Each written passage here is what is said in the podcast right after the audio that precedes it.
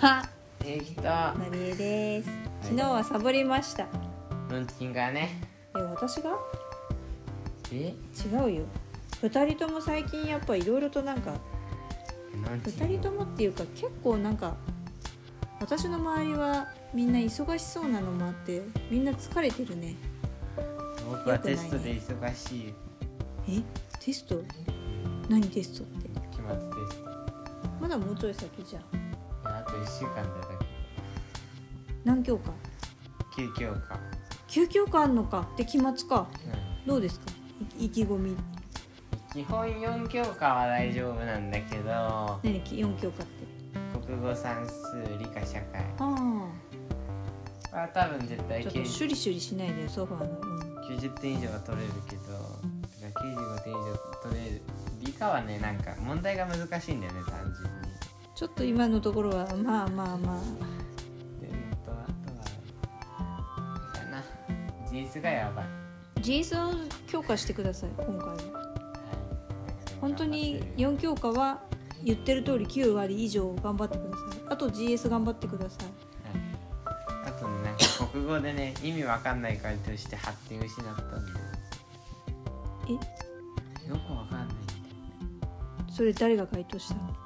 なマジでさえここだけなんか頭おかしくなってない？なんか別の問題見てないみたいな感じでやめてよ。なんか思ったんだけど別の問題見てるわけでもなくしっかりその問題見てる記憶もあるのになんでこんな回答になったんだろうって思うぐらい意味わかんない回答して、えっと、10点失ってたね。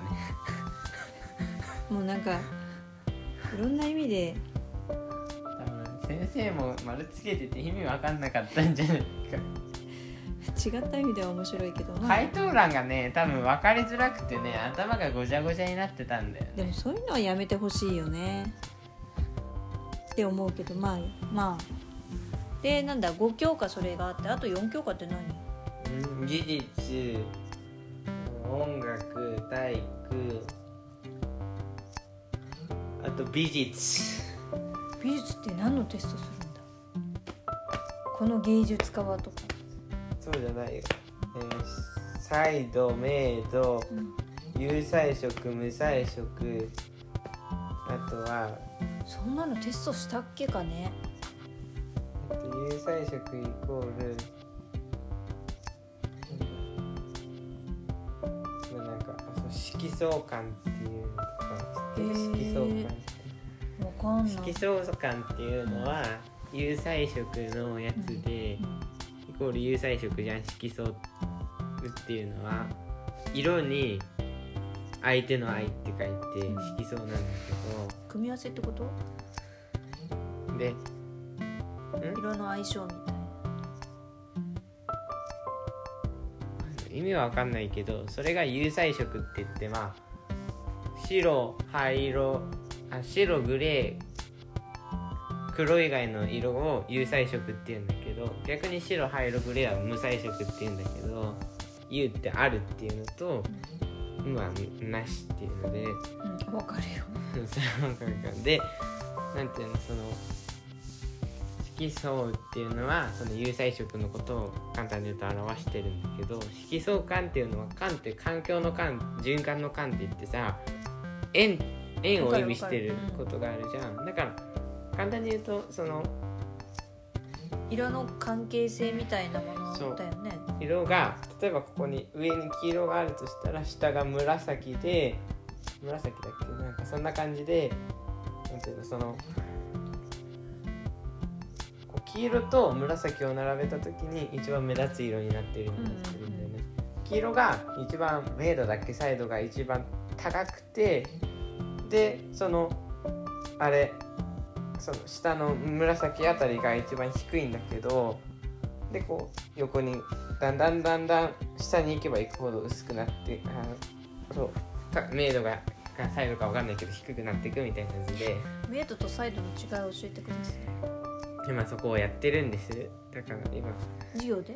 授業でっていうかそうまあそこら辺はテスト弁でまたやると思うけど、それでも教えてほしいかな、うんまあ、一番明るいのはその色相関だからその有彩色だけだから一番明るいのが黄色で一番暗いのがてか数値が高いのが黄色で、えっと、低いのが紫 さっきから同じことの繰りだ返しだけど、うん、けど無無彩色を入れれば一番高いのは白で一番低いのは黒になるではあるけどそうそれは置いあそんなのがテストに出たりするの？てるよ。うーん。あとはあのそう数学で言うとさあの結構名前がいっぱい出てきて素因数分解とかうん。因数分解か。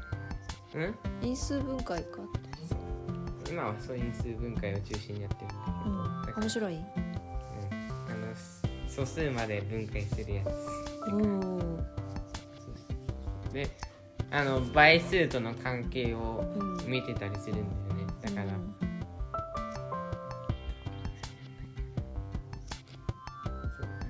そうその素因数分解してその式と倍数と約数の関係を見てたりして、うん。ね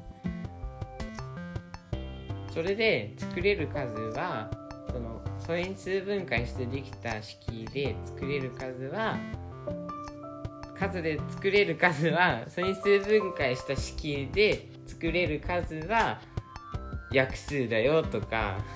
そう。逆に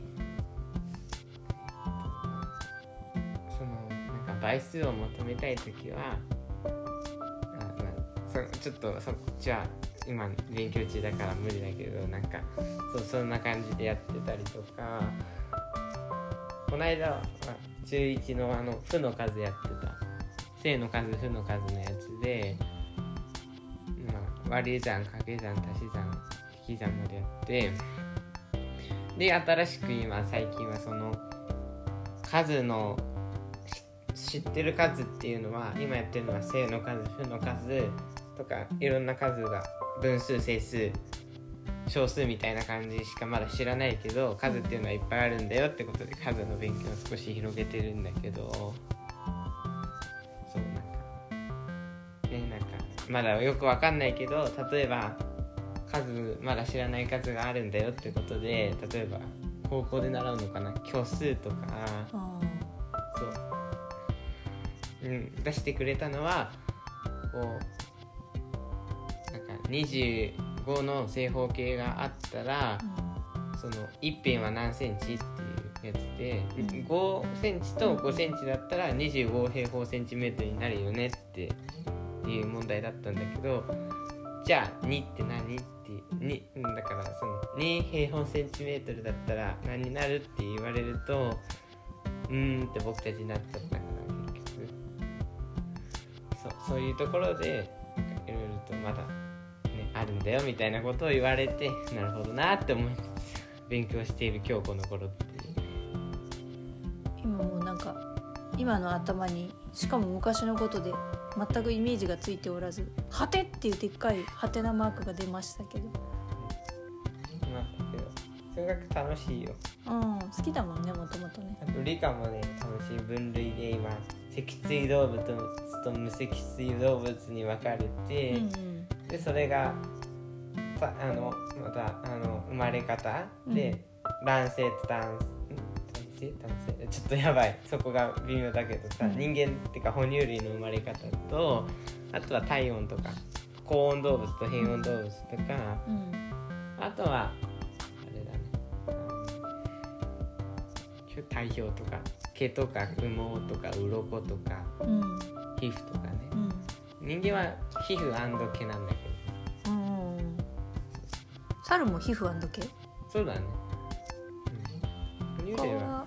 あ哺乳類系はみんな皮膚毛になる魚と爬虫類はうん。確か鱗だった気がする、まあ簡単に言うとワニと、うん。ワニっていう鱗に追われてんじゃん。あとうん魚も鱗に追われてるからうん。ワニと、まあ、爬虫類と魚はうん。あと無脊椎動物で、まあ、昆虫はなんかその軟体動物と節足動物に分かれて、うん。節足動物はさらになんだっけな。節足動物って虫？虫とかあとなんだっけな。甲殻類もそうじゃん。カニ？カニとかエビとか。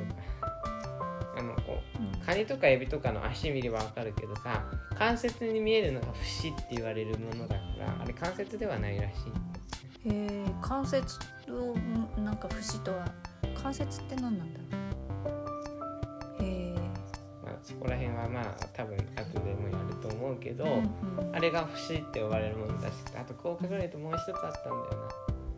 ちょっと忘れちゃった。なそこもねテスト弁しないといけない。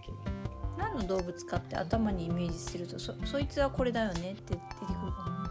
先にあのタイトルを覚えるあと植物もやってるし、うん。そうだよね。さっきあの必死植物と裸子植物で質問されたもんね。アジサイはどっちとかね。そう。僕もよくわかんないんだけどね。えーでも一応あれなんじゃないの？必死植物なんじゃないの？アジサイ。さっきゆうきはそうあの回答で教えてくれた。しないんじゃないかマジかよ。後で間違ってたら教えてねちゃんとね。なはい。ということでねだいぶ長くなりましたが。けどはいそんなテスト弁の勉強でしたね。はいということで今日も聞いてくださりありがとうございました。明日も聞いてください。以上ゆうきとのりえでしたございました。